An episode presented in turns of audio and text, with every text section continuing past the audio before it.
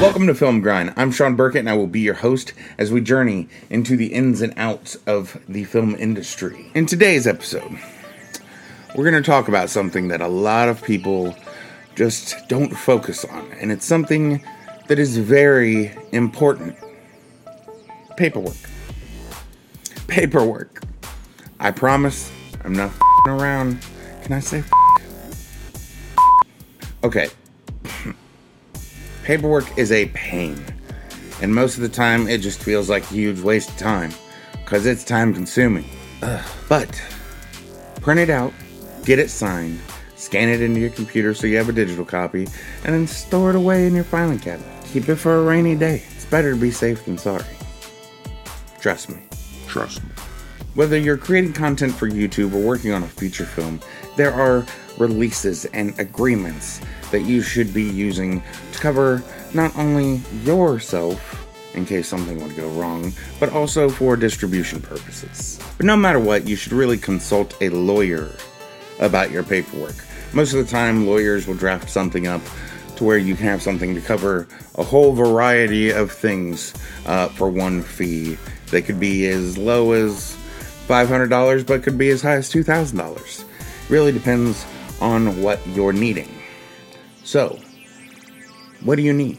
So let's start with vlogging. Uh, let's take uh, Logan Paul for example. I'm not gonna lie, I totally got stuck in a Logan Paul like rabbit hole the other night. I couldn't help it. But he is a prime example of why you need film releases. Uh, I can guarantee you, now this is my opinion, this is my opinion, so don't like, hmm, he didn't do this, he did this wrong, he said some stuffs. This is my opinion. It's not like I have contact with Logan Paul, I have not talked to him about this. I am just guessing that he would at least have these contracts because I would to cover my ass. So in that case, let's let's rewind. I would have a uh, liability waiver, which means uh, when you enter my property, if you break something, you're paying for it. If you enter my property and somebody beats the hell out of you, it ain't my fault.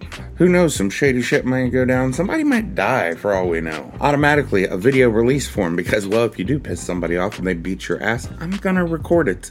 And it's going on my YouTube. That's how the money's made.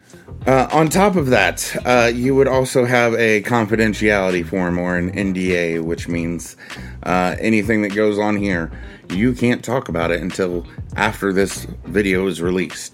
And those are the three forms that I would have uh, if I was doing that kind of vlogging. So, after knowing what those forms are for, you know, paying $1,200 to cover your ass legally uh, really doesn't seem like a lot of money, but still, for independent filmmakers, uh, that's a lot of money. Uh, so there are other ways.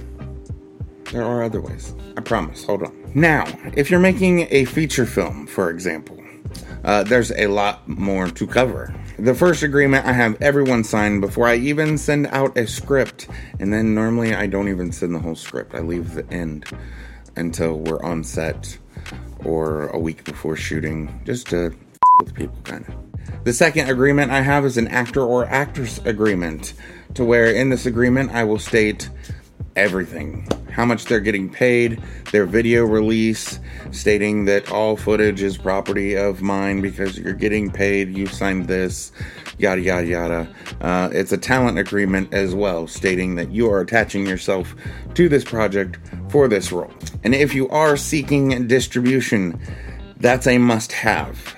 You must have something, some sort of form to where your talent has signed off the video and photo releases for this film, or else you could possibly risk a distribution deal. I have had to cut people out of films, crop certain frames to bypass them because I couldn't get a hold of them. Just I couldn't get a hold of them. Tried for months, couldn't get a hold of them. So get them signed. But also, I have everybody on my set sign a video release. Cast, crew, everyone. Uh, just because for behind the scenes stuff, I want to be able to release that, and well, everybody's generally in those shots. Next, I would highly recommend liability waivers. Uh, we normally do these per location. So every location that we go to, the cast and crew all sign these waivers when they're stepping onto that location. Mainly to make the location feel a little more at ease. Like, hey, we're covering this. If anything happens, we're able to help. Things will get fixed. Never have I ever had anything uh, get destroyed to that point. Well, once. Once. We ran over a lid to like a cistern and we had to pay for that. Did we pay for that? I think we paid for that. And since I do those liability waivers for every location, I also do location agreements for each location, stating that we can use their property for this duration for this film and they will get this amount of money. For me personally, those are the contracts that I use always. Always. Just because I would rather be safe than sorry. Now, I know between $500 to $2,000 can be a lot, and it's something that you should really structure into your film's budget whether you're crowdfunding or seeking investors, you definitely want this paperwork in there. But there are also a ton more agreements. Basically, there's an agreement for every person on your set production agreements, nudity agreements, crew memos, extra releases, and so on. You should really do your research, which I have a couple links posted in the description below to help you find what you may need. Some of them may be free, but most of them aren't free. But for under $500, you can definitely find all the agreements that you could need. And again, you should definitely contact a lawyer because they can make you a pre made agreement to cover all the bases to where you just have to fill in the blanks. And that concludes this episode. Thank you for watching. Don't forget to like, subscribe, and ring the bell for notifications. I'm Sean Burkett, and thank you for watching Film Grind.